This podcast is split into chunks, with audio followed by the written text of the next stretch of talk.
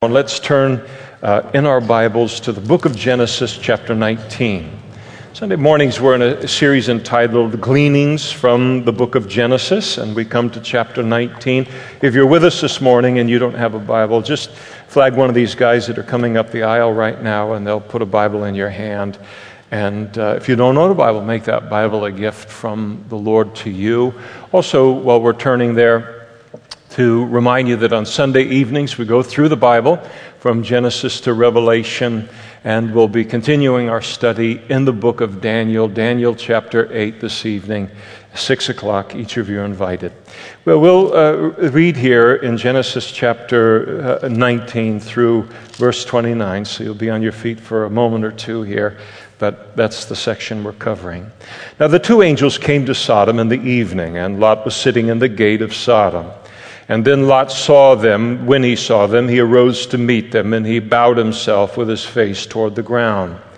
And he said, uh, Here now, my lords, please turn in to your servant's house and spend the night, and wash your feet, and you'll rise uh, early and uh, go on your way. And they said, No, but we will spend the night in the open square. But he insisted strongly.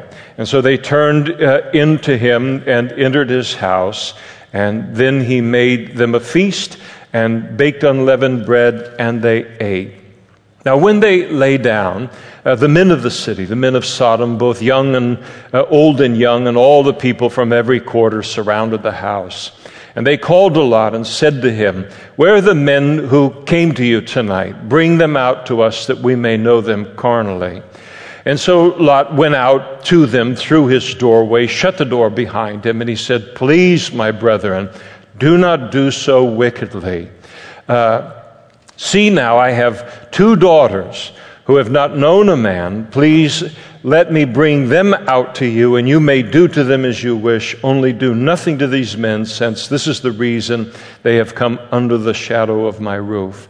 And they said, Stand back. And then they said, This one came in to stay here, and he keeps acting as a judge. Now we'll deal worse with you than with them. And so they pressed hard against the man Lot with the same intentions toward him and came near to break down the door. But the men reached, uh, the men, the angels, reached out their hands and pulled Lot into the house with them and shut the door. And they struck the men who were in the doorway of the house with blindness both small and great, so that they became weary trying to find the door. And then the men said to Lot, Have uh, you anyone else here, son in law, your sons, uh, your daughters, and whoever you may, you may have in the city, take them out of this place, for we will destroy this place because the outcry against it has grown great before the face of the Lord, and the Lord has sent us to destroy it. And so Lot went out and he spoke to his sons in laws who had married his daughters and said, Get up, get out of this place, for the Lord will destroy this city. But to his sons in law, he seemed to be joking. And then the morning dawned, the angels, when it dawned, the angels urged Lot to hurry, saying, Arise, take your wife and your two daughters uh, who are here, lest you be consumed in the punishment of the city. And while he lingered, the men took hold of his hand, his wife's hand, the hands of his two uh, unmarried daughters, the uh, Lord being merciful to him, and they brought him out and set him outside the city. And so it came to pass when they had brought him outside that he said, Escape for your life. Do not turn, look back behind you, nor stay anywhere in the plain. Escape to the mountains, lest you be destroyed. And then Lot said to them, Please, no, my lords. Indeed, now your servant has found favor in your sight, and you have increased your mercy, which you have shown me by saving my life. But I cannot escape to the mountains, lest some evil overtake me uh, and I die. And see now, this city is near enough to flee to, and it's a little one. Please let me escape there. Is it not a little one? And my soul shall live. And he said to him, See, I have favor, uh, uh, I have favored you concerning this thing, and that I will not overthrow this city for which uh, you have spoken. Hurry, escape there, for I cannot do anything until you arrive there. And therefore the name of the city was Zoar. And the sun had risen upon the earth when Lot entered Zoar, and then the Lord rained uh, brimstone and fire on Sodom and Gomorrah from the Lord out of the heavens. And so he overthrew those cities, uh, all the plain, all the habitations of the cities, and what grew on the ground. But his wife, that is Lot's wife, looked back. Uh, while fleeing behind him, and she became a pillar of salt. And then, uh, one place, if you would turn into the New Testament in Luke chapter 17, I just want you to see uh, one verse there. I could read it to you, but I want you to see it with your own eyes. Luke chapter 17, third gospel in the New Testament. Jesus is speaking, and he declares to his disciples there and to us Remember Lot's wife. Now let's pray together. Father, we thank you so much for this time to spend together uh, in your word. And we pray that you would use it this morning in the power of your very present Holy Spirit uh, to speak to our mind, uh, to speak to our heart. And Lord, we pray that you would speak into the uh, intimacy and the uh, currentness of our personal relationship with you into our spirit. And we pray for this work of your Holy Spirit this morning through your word in Jesus' name. Amen. Please be seated. This morning we jumped from where we were last time, and that was Genesis chapter 16 uh, into chapter 19 and in order to examine God's destruction of Sodom and Gomorrah, and um, more specifically, to look at this uh, individual that is a part of the record, and that is Lot's uh, wife. And I have pr- uh, protected my freedom uh, to jump entire chapters and going through uh, Genesis in calling this series Gleanings uh, in, in Genesis. And so, I, I, while I want to jump those two chapters, there are a couple of very significant things that happened in uh, 17 and 18 that I do want to at least make mention of so that we can enjoy some continuity as we continue uh, our study.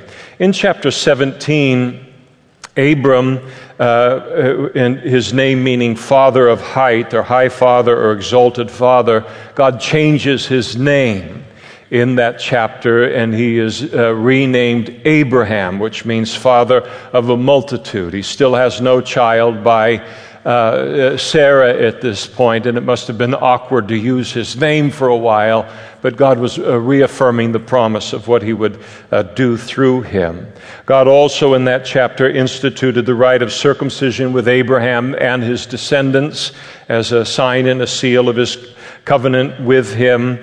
God also changed Sarai's name to Sarah. And Sarah's name means uh, princess. And no one is happier for these name changes of Abram to Abraham and Sarai to Sarah than I am. I'll have to be retrained now so that we can refer to them by their names that they're uh, most commonly known by, and that is Abra- Abraham uh, and, and Sarah. And with the name change of Sarah, God made it clear to Abraham that uh, the fulfillment of his promise to him uh, to make a great nation of him and a blessing to all of the people, that it would c- occur through a son that would be born to uh, Sarah, and that they were to name this child, this boy who would be born, Isaac. In chapter 18, uh, Jesus himself, in what is uh, a Christophany or theophany, that is an Old Testament uh, uh, uh pre incarnate appearance of, of Jesus. He uh, is on the pages of, of Scripture here in chapter 18. And uh, Jesus now comes to Abraham accompanied by two angels. And during this meeting, uh, Jesus made uh, known in the hearing of Sarah uh, the promise that God had made to Abraham of the fact that Sarah uh, would bear Abraham a son. And then the Lord uh, made known to Abraham that a divine judgment was going to be poured out upon Sodom and Gomorrah, that this judgment was impending uh, because of the greatness of their sin, because of the gravity of the sin that was being committed there uh, in, in the city. And after Abraham had interceded with the Lord for the, for the sparing of the city of Sodom, uh, if there were but 10 righteous to be found within the city, of course, his uh, mind is upon Lot and his family that are uh, now firmly embedded within the city and, and desiring to, uh, sp- uh, that they would be spared the judgment that was about to come. And Following that intercession, the Lord and the two angels departed from Abraham. Uh, the two angels, the story follows them and uh, they go then into the city of Sodom in order to witness the uh, wickedness of the city firsthand, and also in an attempt to deliver Lot and his family from the judgment uh, to come. It was probably here in, in uh, Genesis chapter 18 that Jesus was referring to when he was discussing with the Jewish religious leaders in the course of his life and public ministry in John chapter 8, verse 56, he speaks of an incident in which he had personal contact with Abraham. And he said to the religious leaders, Your father Abraham rejoiced to see my day, and he saw it and was glad. And then the Jews said to him, You are not yet 50 years old, and you have seen Abraham? And Jesus said to them, Verily, verily, I say to you, before Abraham was, I am. And it was probably in chapter 18 that that event occurred. The, the wickedness of, of Sodom is uh, spelled out for us in pretty graphic detail in the first 14 verses of, of chapter 19 here. Uh, the two angels enter the city in the evening. You can picture it in your mind, verse 1. Uh, nephews, uh, Abraham's nephew Lot is sitting in the gate of the city at this time and, uh, and the, the gate of the city was the place where the leaders or the elders of a city would sit. So uh, Lot has become a prominent uh, uh man, an influential man uh, in Sodom. Uh, Lot's hospitality is described to us in verses 2 and 3. He makes a beeline for them when he sees them out in the courtyard of the city and he invites them to spend the night in his home. In fact, he uh, fully insists that they uh, do so. So he extends the invitation to them, and, uh, and they decline the invitation. They said, No, we'll just spend the night uh, here in the square. And uh, Lot then insisted even further. I mean, he will not take no for an answer in verse 3 uh, and insist that they come and enjoy the hospitality and the, the protection of his home. Of course, Lot knew uh, all that you needed to know about uh, the wickedness of Sodom, and that upon the arrival of these two angels, and we assume that they, as they uh, take the form of a man, that they are very, very attractive, and as these uh, two attractive, uh, they uh, would be assumed to be men by the population, but they are angels. Uh, that uh, as soon as they came into the city, people were peeping out behind curtains, and the word began to spread very, very quickly throughout the city that that uh, they had come into town. And Lot knew the fact that if they had stayed out in that courtyard of, of that city throughout the night, as opposed to coming into the safety of, of his home, complete with a locked door, that they would have been uh, brutally and repeatedly sexually abused by uh, the, the large number of homosexual men who seemed uh, to dominate the city without any kind of a, a fear of repercussions at all associated with, with their behavior and with their, their wickedness. The, the wickedness of Sodom is, was soon on full display for the angels here. Uh, they'd come to investigate it, and they didn't have to do any searching. It came uh, straight to them, as we're told in verses 4 through 11. Uh, very quickly, they saw and heard all they needed to know about the wickedness of Sodom to realize that it was a city that was ripe for judgment because we're told in verse 4 that now the wicked men of Sodom surrounded the house. And lest we think that it might be one or two and, uh, and not really represent any significant part of the population uh, of Sodom, the Holy Spirit tells us that they came and they, all ages were represented. Uh, all of the people, the whole city. I mean, here again, the word of these two uh, new men uh, coming in to the city spread throughout it in a very short period of time. It had been noted into what house they had gone into, and all of the wicked imaginings of these men uh, turned into just this unbridled, uncontrolled uh, lust. And they come to the uh, uh, doorway of, of, Lot's house and they demanded that Lot deliver the men over uh, to them for the purpose of homosexual rape. And Lot, then in verses 6 through 8, he tries to reason with him. He comes out of his house, he comes onto the, to, uh, to them on his doorstep, and they declared their intent uh, to, to him, and then just shockingly, uh, there, there are no words for what Lot does next. And what Lot does to this uh, crowd of, of, of men that have gathered there is he then offered his two daughters to these men to do whatever they wanted to through the evening, but to do, to do nothing to the two men that had found shelter uh, in, in his house. I have no doubt that Lot, as he lives in that city of Sodom, he's convinced that uh, having some kind of a spiritual history with Jehovah, the God of the Bible, that he's being salt, he's being light, he's influencing uh, the city, all of the things that we can do in our minds to justify staying in a place that God never sent us to and never intended us to be. And then something like this comes out of his mouth and out of his, his heart, and you come to realize he wasn't changing anybody.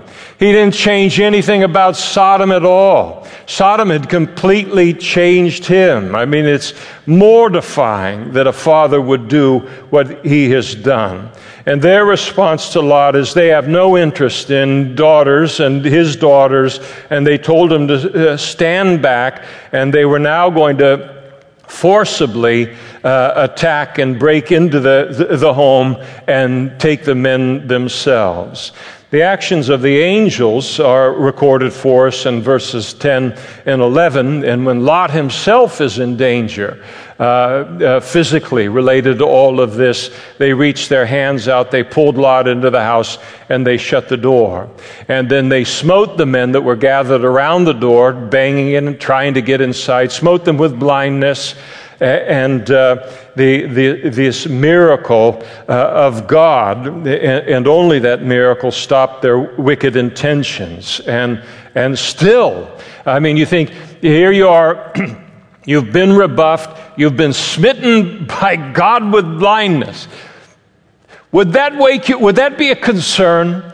Would that cause you to pause for just a moment? Okay, five seconds ago, I could see perfectly fine. And now I'm blind. But they are, are so uh, involved and overcome with their lust and uh, that they don't even uh, allow that to stop them from trying to find the door handle and break down the door and commit the acts that they had come uh, to commit. The angels in verses 12 and 13, they then exhorted Lot to get his family out of Sodom. And they informed him at that point that the Lord had sent them now to destroy uh, the city for its sin. And Lot, uh, verse 14, he obeyed and he set out now to warn his family of the judgment that was about uh, to come, to warn them to flee. He comes to his sons in law and uh, they listen to what he has to say about the judgment of God and all of this, and they think he's joking. They, they don't take anything that he has to say seriously. And uh, I don't know what uh, percentage of uh, the world would be in their shoes today if you were to speak to them about uh, the, the fact that God has promised to bring a, a great judgment upon the world at the end of the age. It would just be laughed off. You're crazy. What religion are you uh, uh, into? They didn't take it seriously as most uh, don't today.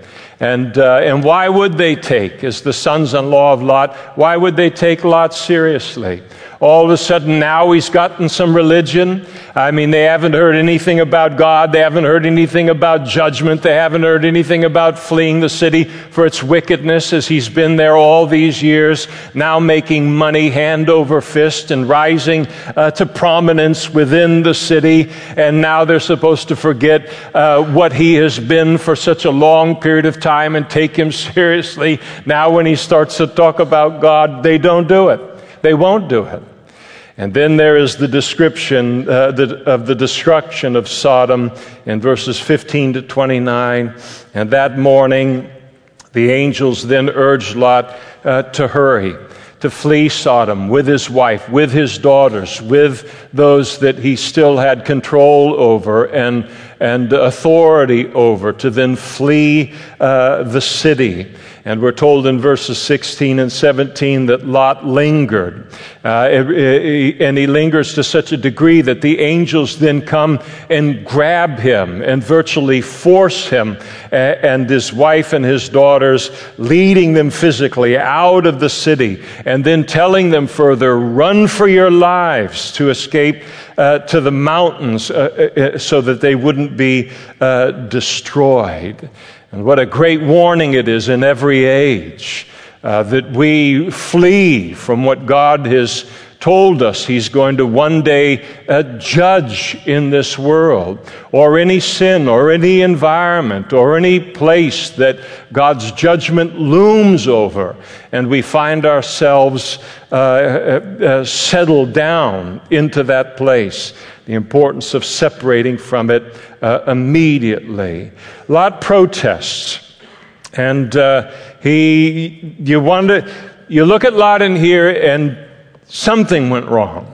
Uh, he wasn't spanked enough as a child, or something. I don't know what is missing uh, uh, for him but he's told, he's given the opportunity to flee. He, is, he has been supernaturally delivered. He has to just simply flee across the plain to the mountains, and then he gets it in his mind that the mountains are too far for him. Too far for him. I would have thought that he would have, uh, in light of what he's seen and all, that he would have not only fled to the mountains in an instant, but that he would have fled all the way back into Canaan and back into the camp of his uncle Abraham. And when he was under the godly influence of Abraham and Sarah and that camp. But no, that's not what he does. He considers that too far for him to run. And so uh, he, he declares himself unable to escape to the mountains, verse 19. He suggested that he be allowed to escape to a city that was uh, closer. And then the angel of the Lord, uh, the entire plate, thing is dripping with grace. Uh, the angel of the Lord graciously allowed for Lot to do that. And then, in a, very concise, uh, uh, concisely, the destruction of, of Sodom is, is there in verses 23 to 25. The Lord rained brimstone and fire on Sodom and Gomorrah, and we're told that He completely destroyed the city and everything in the city, and He destroyed uh, right down to the plant life. And then, significantly for our purposes this morning, we're told in verse 26 that as they're fleeing uh, that city, and she is fleeing behind uh, Lot, we're told that Lot's wife looked back towards Sodom and she became a pillar of salt or a pillar of ash, a pillar of the destruction that fell uh, upon Sodom. And at verse 17, they'd been told to run for their lives. A judgment was coming, and they were not to hesitate in any way. They were to run it with all of their might and, and not even to look uh, back. And Lot's wife, she hesitated. She looked back at Sodom, apparently still longing for it. And the judgment uh, then overtook her, and she became a pillar of salt. It is very important to realize, and it's why I wanted you to turn to uh, Luke chapter 17, uh, that uh, Jesus didn't speak of every single figure uh, that is recorded in the Old Testament. Uh, he spoke of many, and, uh, but he did speak of Lot's wife. And he addressed Lot's wife in the course of his public ministry and his teaching. And the context of that chapter, chapter 17 uh, of Luke, in which he references Lot's wife, he is addressing his disciples. He's addressing his followers, meaning he is addressing us as Christians. Part of the audience is unsaved. They're not Christians. And among them are the Pharisees. They're listening to all of this uh, as well. And to this audience, Jesus declared, Remember Lot's wife. The context of Jesus' teaching concerning Lot's wife is recorded there uh, in Luke chapter 17. And as you might read it on your own a little bit later, he was informing his disciples, both then and now, that the same sin and the same moral condition that characterized the world at the time of the two greatest divine judgments recorded in the Old Testament uh, the flood in Noah's time and the destruction of Sodom and Gomorrah.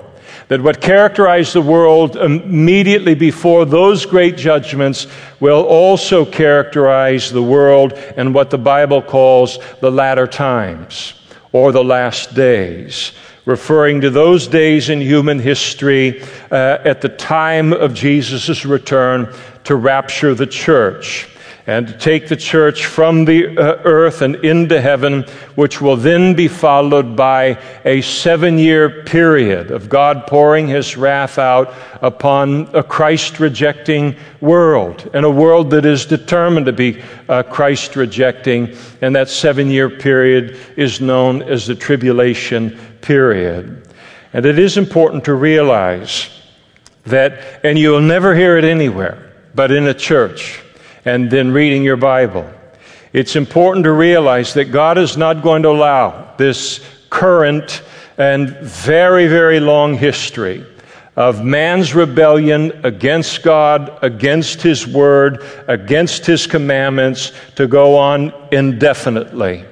That one day, as he stepped in twice before, as, as Jesus speaks about it, that one day in the future in human history, he will step in again and he will bring an end to man's sin and his wickedness and his rebellion, and he will judge it. And he will not only judge it, but he will judge it to bring an end to it. And in that passage in Luke's gospel, essentially, Jesus communicated uh, two things.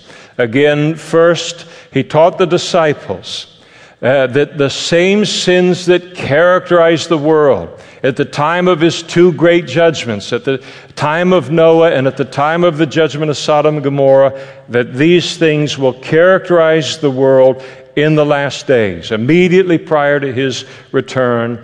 And then Jesus followed all of that with that three word exhortation, as it is in our English Bible remember Lot's wife. And in doing so, telling us as Christians what will be required of us as we await the Lord's return, the rapture of the church, so that we do not get sucked into all of the wickedness that is being practiced around us. The sins that characterized the world at the time of, of God's judgment, uh, in terms of the flood uh, at the time of Noah and uh, uh, of God's judgment of Sodom and Gomorrah, uh, everything that marked those days is increasingly characterizes the world that we live in socially and, uh, and morally and spiritually. And in many respects, the sin and rebellion against God that is going on today, it outstrips the sin. We exceed uh, in, in many ways the, the sins that were being committed uh, at the time uh, that these great judgments uh, God brought uh, upon the earth. Uh, abortion would be a, a, classic example of, of something that, that we practice today, something that's protected and legitimized by government and governments all around the world, that the ancient world would have never thought, uh, would have never entered their mind that, that such a thing could be justified on, on any level. And among the sins that the, that provoked God's judgment at the time of Noah, as we've even studied it recently in our series in Genesis uh, on Sunday morning, uh, was a tremendous involvement of the demonic realm in the affairs of men. Uh, it was a time of great wickedness and evil. It was a time of corruption. That is, the practice of evil had become so great, and, and, the, and the practice of evil had become so systemic, it had become uh, so sustained that it was leading the world into ruin.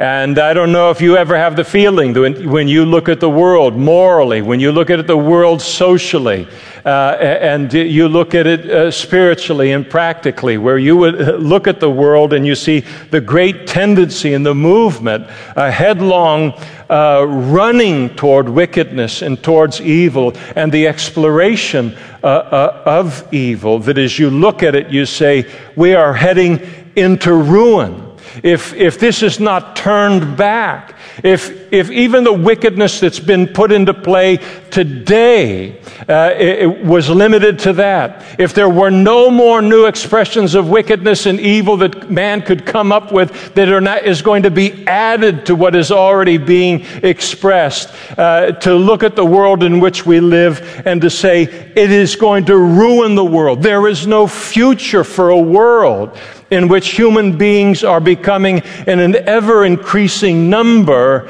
uh, becoming the kind of human beings that they are becoming. And of course, Jesus said in the last days, uh, there will, the world will have problems. It will be distress of nations with perplexity. Man will create so many problems in the world, make such a mess of the world that when man ultimately looks at the sheer number of problems that, that has been created, they will look at it and say, there is no human solution.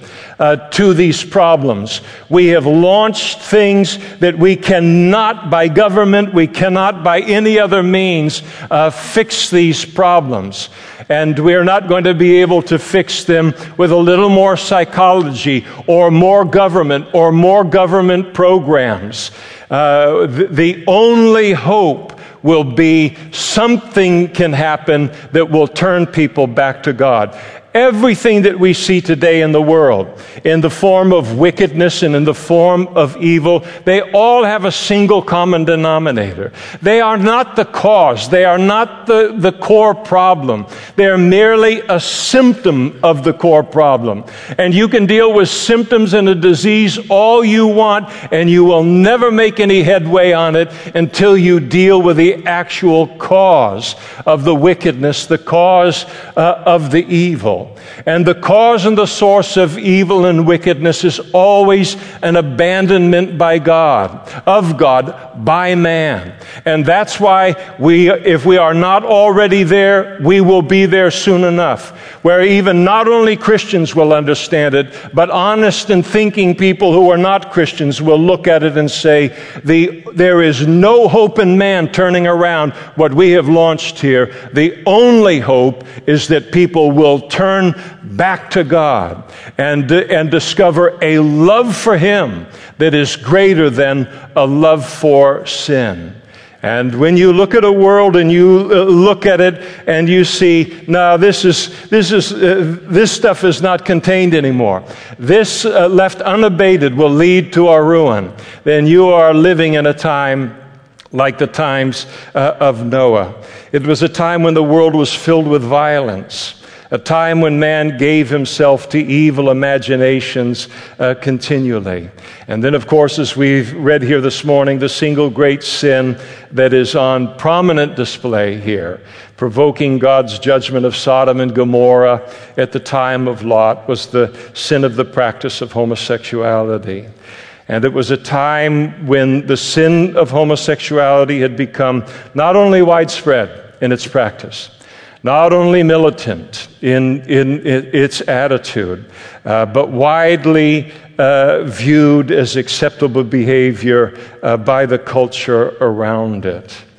And thus, as we recognize that the world is increasingly becoming ripe for God's judgment, a judgment that Jesus himself, yes, gentle Jesus, meek and mild, look upon this little child, a judgment that Jesus himself declared is coming.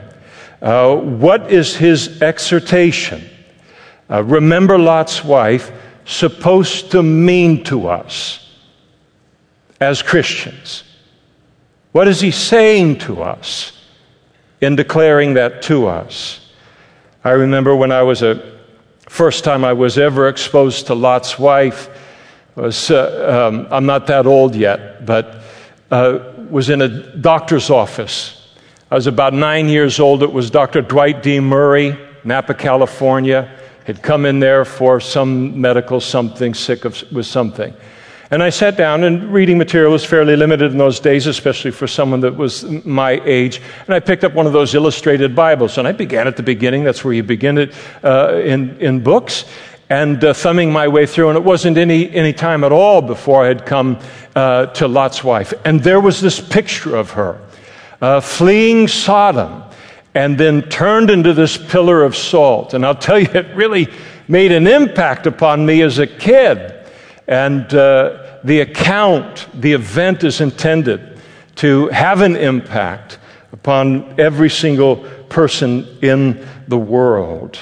Someone has said of Lot's wife that God made her a monument of an unbelieving soul that she is a monument of an unbelieving soul. I don't believe that for a moment. I, I, in fact, I think that misses the point entirely. Because when you read the passage carefully, Lot's wife did believe. And you think about what she had seen and what she had heard. On the night before, she had entertained angels in her home. She had witnessed their supernatural power as they smote these men on her doorstep with blindness in order to keep them from fulfilling their sinful desires. She was fully aware of all of the wickedness uh, of, of Sodom. She'd witnessed it firsthand. She knew the city was going to be destroyed. Uh, she knew why the city was going to be destroyed. She'd been warned by God uh, of the coming judgment. No, she is a woman who believed. she is not, unbelief was not her problem. And she believed in God, God's coming judgment upon Sodom to such a degree that she had even begun to obey his commandment to flee the city. And her problem was not in the realm of the mind at all. Uh, she did not end up destroyed because she, uh, uh there was some uh, lack in terms of her theology or some lack in her understanding of the nature of God, or some misgivings about God's judgment, or because of some intellectual doubt concerning the absolute truthfulness uh, of the Word of God. Now, Lot's wife was overcome with the judgment of Sodom because of a divided heart. And while no one could have spotted it outwardly concerning her, but when the her love and her devotion for the Lord was finally tested against her love and her devotion for Sodom, for the world. Sodom won out. And very simply, she loved Sodom more than she loved God. But nobody could have seen it outwardly until it was put to the test, even as no one knows the condition of our heart in that regard this morning. And when she became a pillar of salt, all that really happened in her life was that she simply became outwardly what she already was inwardly but nobody knew it. And that is, she became just like Sodom. And I think that one of the greatest lessons to learn from Lot's wife is to notice concerning her that for all that she believed to be true in her mind, ultimately what won out here was her heart. And the fact of the matter is that left unattended, the heart will always win out over the mind. And the heart will almost always convert the mind over the long haul. And you notice her. At the beginning, her mind is in control, and so she begins to flee. But her heart is elsewhere, it's in Sodom. And it's her heart that ends up winning.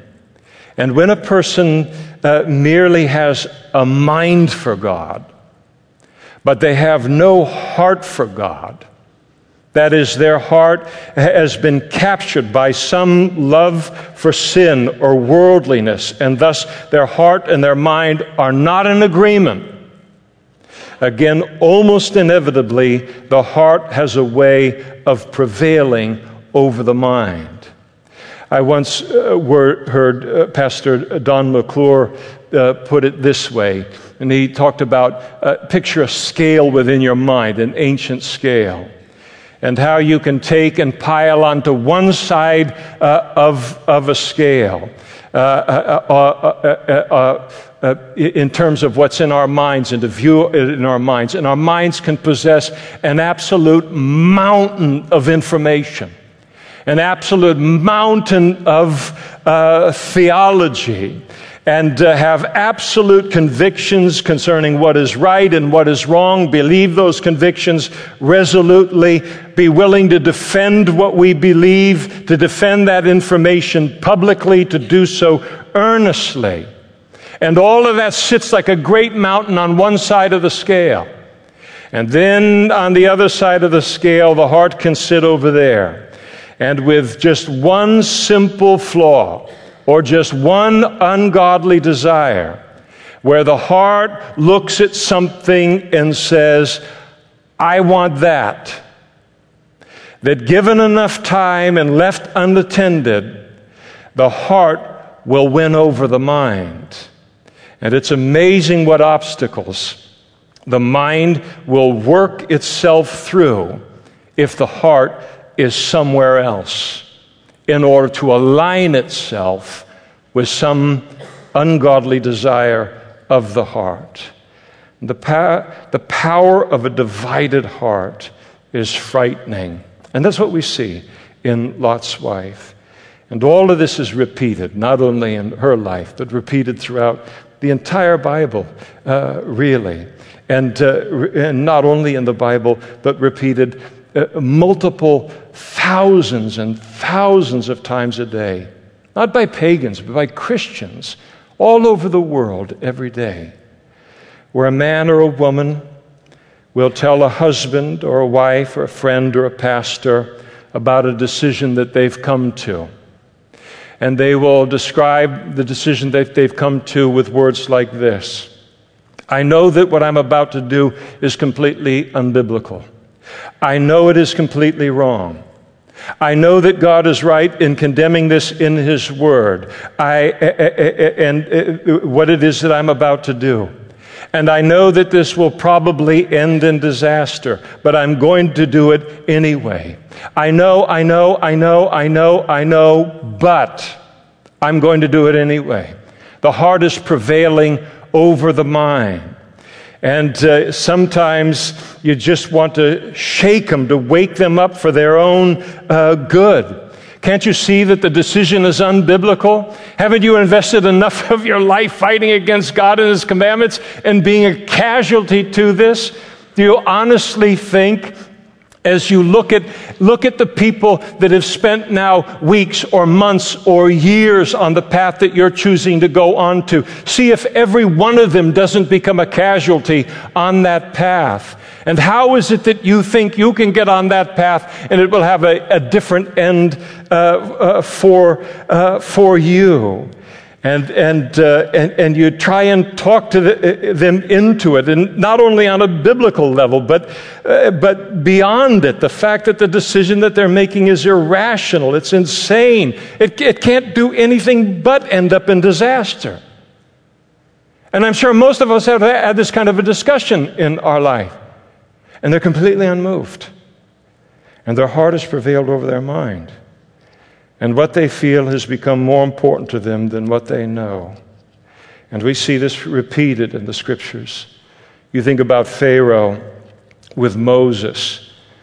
And after one plague after another after another, as God unleashes these plagues and the consequences of them come upon the land uh, of Egypt, immediately after the, the, the plagues, Pharaoh comes to Moses and tells him that he will let the people go. And at that moment in time, he recognizes intellectually in his mind, he knows to be true that if I continue to resist God, uh, that it's an insane decision. And then what happens? Within just a few hours of time, his, his heart retakes uh, uh, charge of his mind, and once again he refuses uh, to release them. You think about King Saul related to uh, David. And here is King Saul over and over again calling David his son, declaring openly that David is going to be the next king uh, of Israel. David, my son, you will surely be king. And then within hours, he is uh, once again attempting to kill uh, David again. And his mind understood clearly when, when strongly confronted with the facts that David would be king, but again, given enough time, a, a heart out of harmony uh, with his mind, it ultimately won out. Balaam, that famous prophet of the Old Testament, and he knew what was right in his mind. God told him, Don't go for no amount of money. I don't want you to go and be hired to curse my people. Don't do it. And, and God made his will clear to him. And, uh, and he knew what was right in his mind, but the uh, I want that that was in the heart of Balaam, that money, that promise of wealth that was in his heart, it ru- overruled everything and it led to his destruction. And this isn't an isolated one or two or three in the Old Testament. God dealt with this disconnect between the heart and the mind of his people throughout the entire Old Testament. And the danger of this very thing, not to a select few among God's people, but the danger that it represents to all of us. And the Lord lamented this repeatedly in the, concerning the children of, of Israel. A sample of it is uh, Isaiah chapter 29, verse 13. And therefore the Lord said, Inasmuch as these people, speaking of God's people, draw near to me with their mouths, and they honor me with their lips, but have removed their hearts from me, and their fear toward me is taught by the commandment of men. And it's no uh, less present in the New Testament where Jesus himself declared concerning the Jewish religious leaders of his day, Matthew chapter 15, verse 7, he said, Hypocrites, well did Isaiah prophesy about you, saying, These people draw near to me with their mouth, and they honor me with their lips, but their heart is far from me. And why does God lament this disconnect between the mind and the heart in his people all the way through the Bible? In the Old Testament and in the New Testament. It's because it dishonors him for even a single one of his children to worship him with anything less than both heart and mind. But also because he knows it ends in disaster in our lives. And that's why the writer of the book of Proverbs declares, Proverbs chapter 4, verse 23, keep your heart, keep your heart with all diligence, for out of it spring the issues of life. And the idea is to keep it guarded. And we're to guard our hearts from any person, place, or thing that would want to rise up in our lives and attempt to, be, to uh, become uh, more important to us than our personal relationship with Jesus. And it doesn't matter how long we've been a Christian or how strong a Christian we've been or how long a church has existed or how strong a church has been. Jesus brought the same warning to the church of Ephesus in the first of his seven letters to the seven churches in the book of Revelation, chapter 2. Let me read a portion of it to you, and we'll see the same thing. He said, To the angel of the church of Ephesus, write, These things says he who holds the seven stars in his right hand and who walks in the midst of the seven golden lampstands. I know your works, your labor, your patience, that you cannot bear those who are evil, and you have tested those who say they are apostles and are not, and have found them liars. And you've persevered and have patience, and have labored for my uh, name's sake, and have not become weary. Nevertheless, I have this against you, that you have left your first love. That's the hard side of things.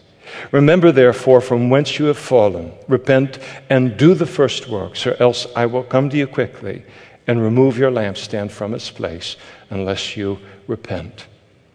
And now, after so many years after that church had been established, their relationship with Jesus was, now was one that was almost entirely consisted of the mind and no longer the heart. The two are no longer integrated in that, that great church. And it's a very easy trap to fall into. And I think, especially if you have been raised in the church or the longer that we have been a Christian, to begin to gauge my spirituality based upon how much I know in my noggin and the mountain of information that lies there, as opposed to the intimacy and the health of my relationship with Jesus, the degree to which He also has uh, my heart. And as Christians this morning, God has called us to live for Him in, at a time in human history that is, spiritually speaking, very exciting, but it is also very, very dangerous. And to really and soberly accept the fact that not just any old Christianity or any old Christian life is going to navigate the spiritual and the moral and the social uh, uh, riptides that are going to be in the world in the last days. That to realize that it will require a wholehearted commitment to God, not to end up being absorbed by the wickedness and the, and the, the, the evil that pulls so powerfully uh, in the world around us.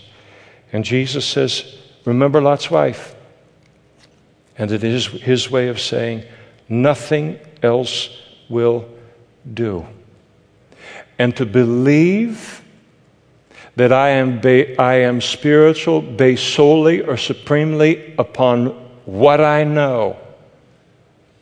And yet, over time, my heart has been captured by the world or captured by sin and is completely out of sync with what I know. Jesus is saying, it is to ultimately set us up to become like Lot's wife. And that will be uh, the end uh, of it. And I think that Jesus' command remains as vital today as the day he uttered it. When he said, The single great commandment in the law and the prophets is that you shall love the Lord your God with all of your heart with all of your soul, with all of your mind, and with all of your strength. This is the first uh, commandment. And our hearts and our minds are to be fully integrated in this great aim, in this great relationship that we have with God. I was reading a devotional this week and, and came upon this prayer that was found in, in the devotional. And the writer uh, wrote, it is my earnest desire that the gates of my heart should be open to none but thee, that thou alone mayest dwell in me. And so, for us this morning, to look soberly at what we are inwardly, at the conditions of our heart as Christians, in terms of whether we are being slowly but surely conformed to Sodom, to the world. And for all of our orthodoxy, for all of our knowledge, for all of our right thinking, as opposed to being fully integrated with my mind and a love for God, knowing that it is a, the heart that will prevail so often over the long haul of life. There will always be a gap between what we know and the life that we actually live, what we know from the scriptures and the life that we actually uh, live, all the way until the day that we go to be with the Lord. But that gap should always be narrowing and never widening. And when there is a widening that is occur, occurring, it is because something of the heart is winning over the mind. And it's an indication that both of those things need to be integra- integrated and brought into the same place in, in the worship and, and love of God. I'll finish with Paul's pointed exhortation to the church at Corinth in this uh, regard. He said, Do not be unequally yoked together with unbelievers. For what fellowship has righteousness with lawlessness, and what communion has light with darkness? And what accord has Christ with Belial? Or what part has a believer with an unbeliever? And what agreement has the temple of God with idols? For you are the temple of the living God.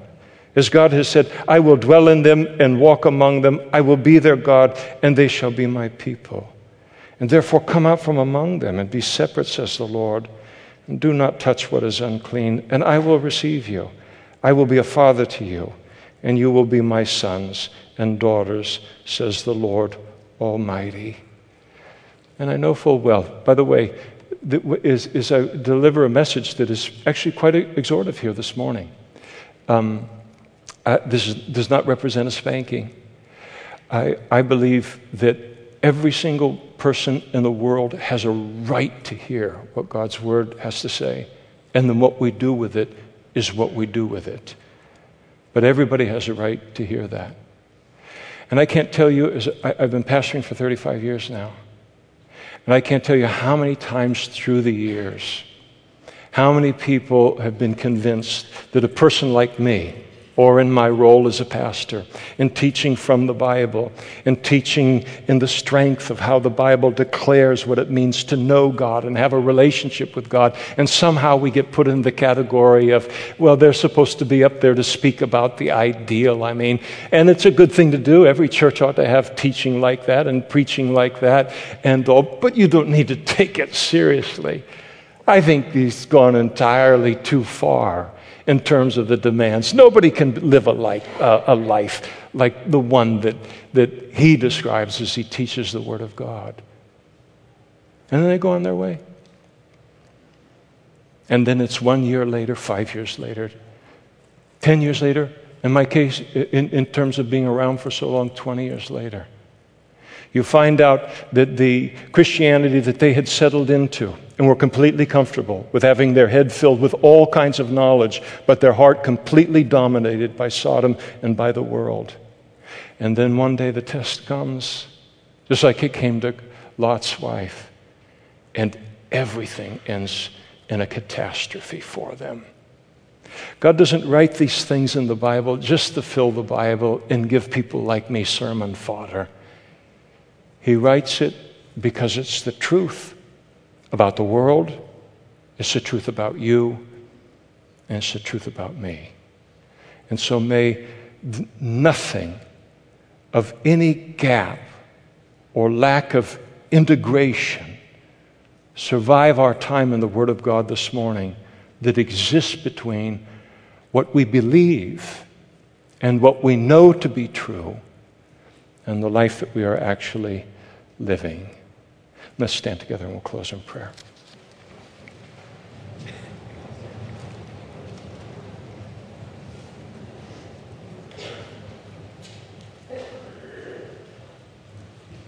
Father, thank you for this clarity of your word. And we acknowledge the tendency in our own heart for our lives to drift away from what we know and for that gap to become something that not only dishonors you but puts us in danger. And I pray, and we pray for one another, that you would continue uh, to brood upon our hearts under the weight of these scriptures until there is no gap between what we know to be true and what we believe to be true and the life that we're actually living. And we pray for this work of your Spirit, this work of grace in each one of our lives. And we ask it in Jesus' name. Amen.